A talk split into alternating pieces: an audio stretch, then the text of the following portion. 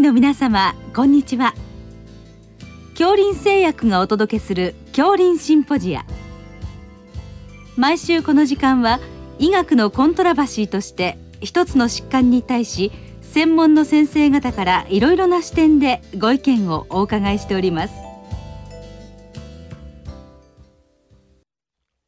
シリーズ高血圧糖尿病の管理に向けての1回目。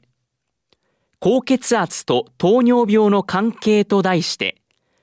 日野原記念クリニック所長釧路敏夫さんにお話しいただきます。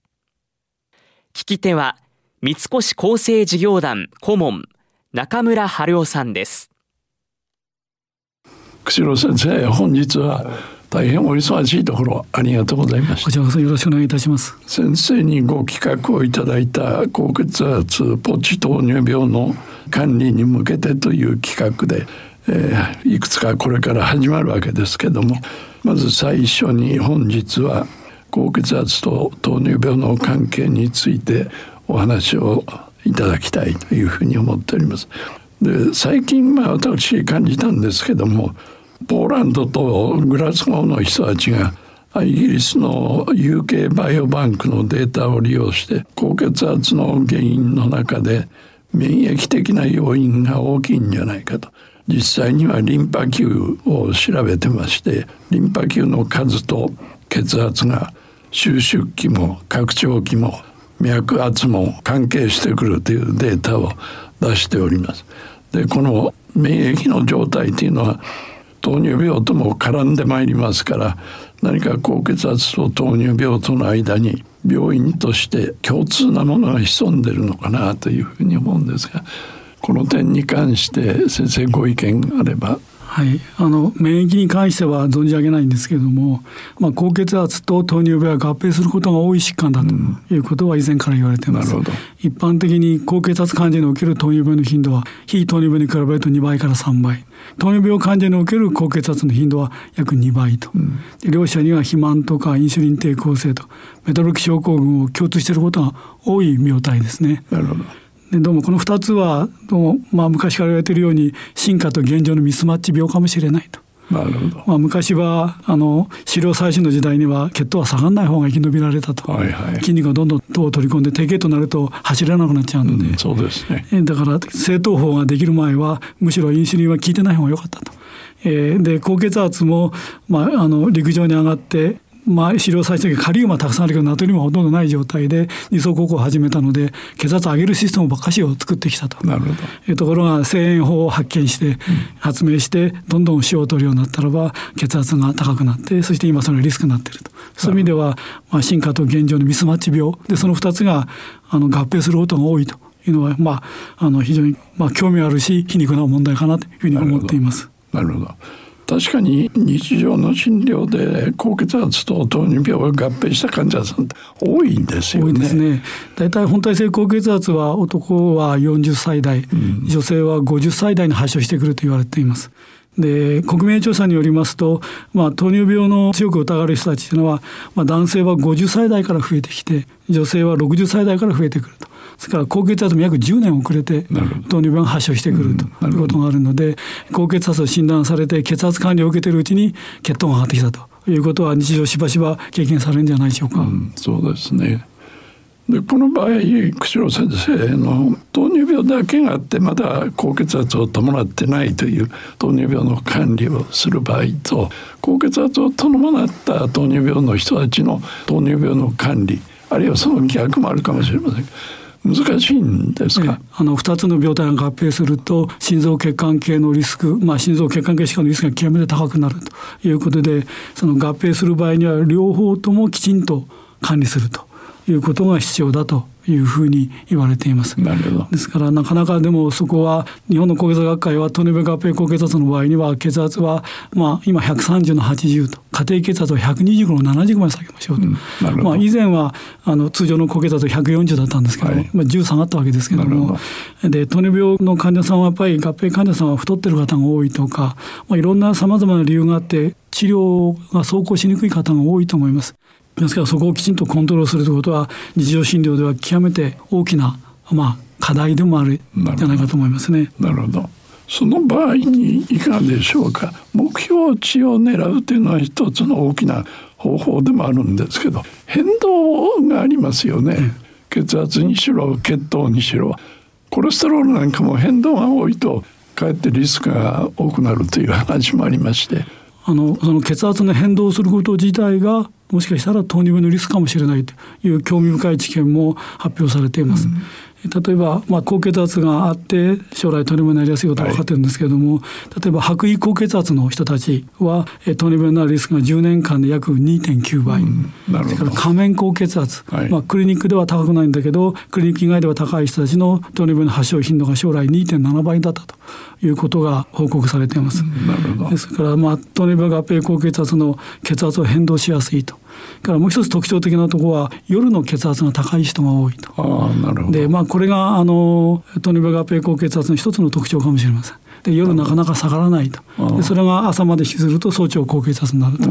そうすると夜の血圧が高い人たちは糖尿病腎症とか網膜症とか心不全。その夜の血圧っていうと何時頃のことを言ってるんですか、えー、まあ、正確には24時間自由行動化血圧を装着して夜、まあ、就床してから朝起きるまでの時間帯の血圧の平均を取らないといけないそれが大体120の70以上の場合には夜間高血圧と診断されます。で糖尿病合併高血圧にはその頻度がまあ2倍ぐらいに増えるかもしれないという報告がありますね。と早朝になるとその夜間高血圧の人はなおさら早朝のそのシュートする血圧も高くなる。もともと朝はそれから起き上がって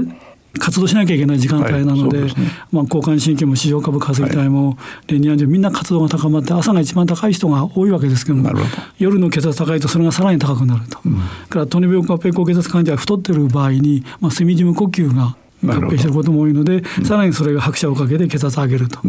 でその早朝高血圧あるいは夜間高血圧が心臓血管系のリスクであるということはもう明らかにされているというふうに思います。なるほどあの最近この2つの病気というかまあ1つと言ってもいいのかもしれないんですがガイドラインが治療に関して出てるかと思うんですけどこの辺で先生付け加えるところがありましたら、お教えいただけるでしょうか。まあ、あの糖尿病合併高血圧患者は比較的、まあ、高齢になってからの方も多いので終止血圧が高い人も多いと思いますしから血圧変動しやすいとから夜間の血圧も高い場合が多いということを含めて診察以外の血圧もきちんと評価するということが必要だと思います。で昨年発表になったあの高血圧学会のガイドラインは、はい、まあ、高圧目標として診察血圧は130の80未満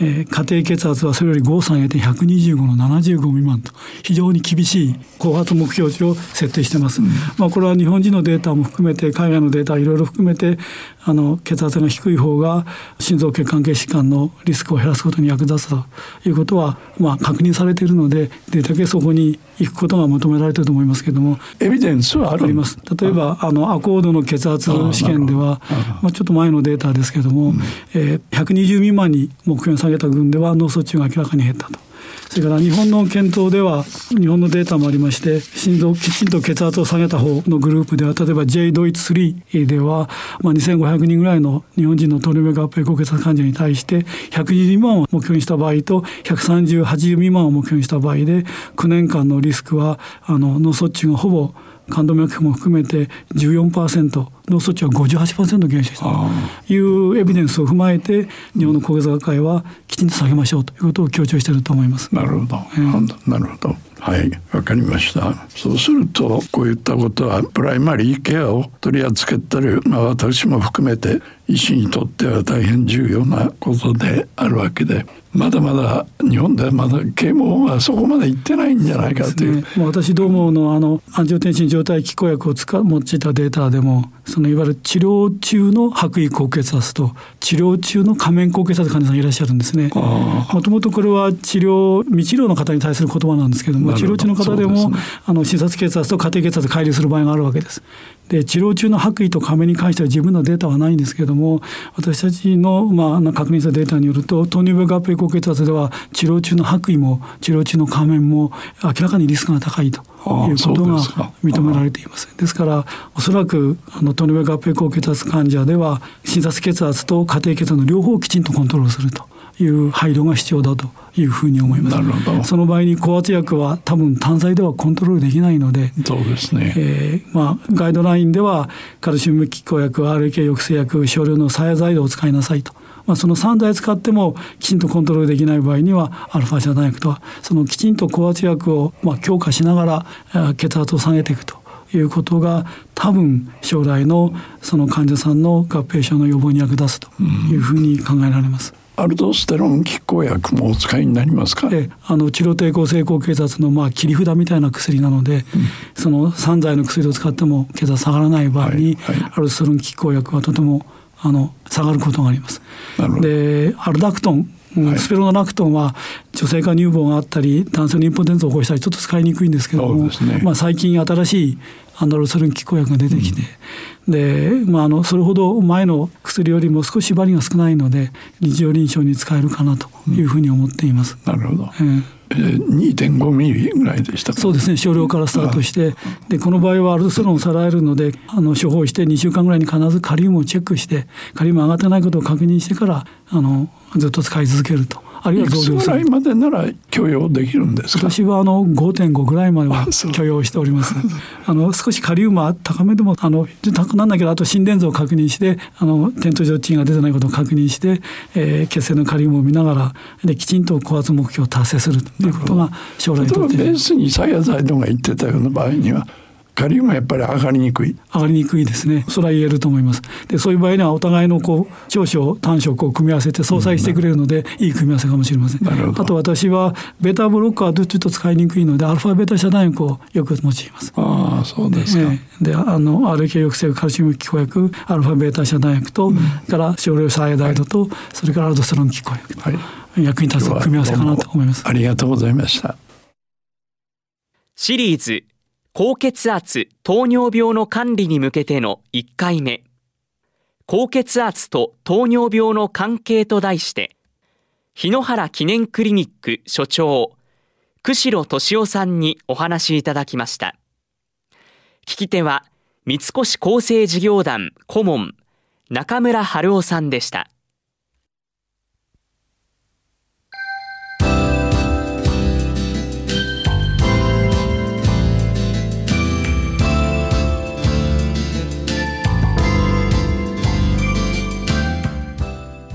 それでは恐林製薬がお送りしました恐林シンポジア。来週をどうぞお楽しみに。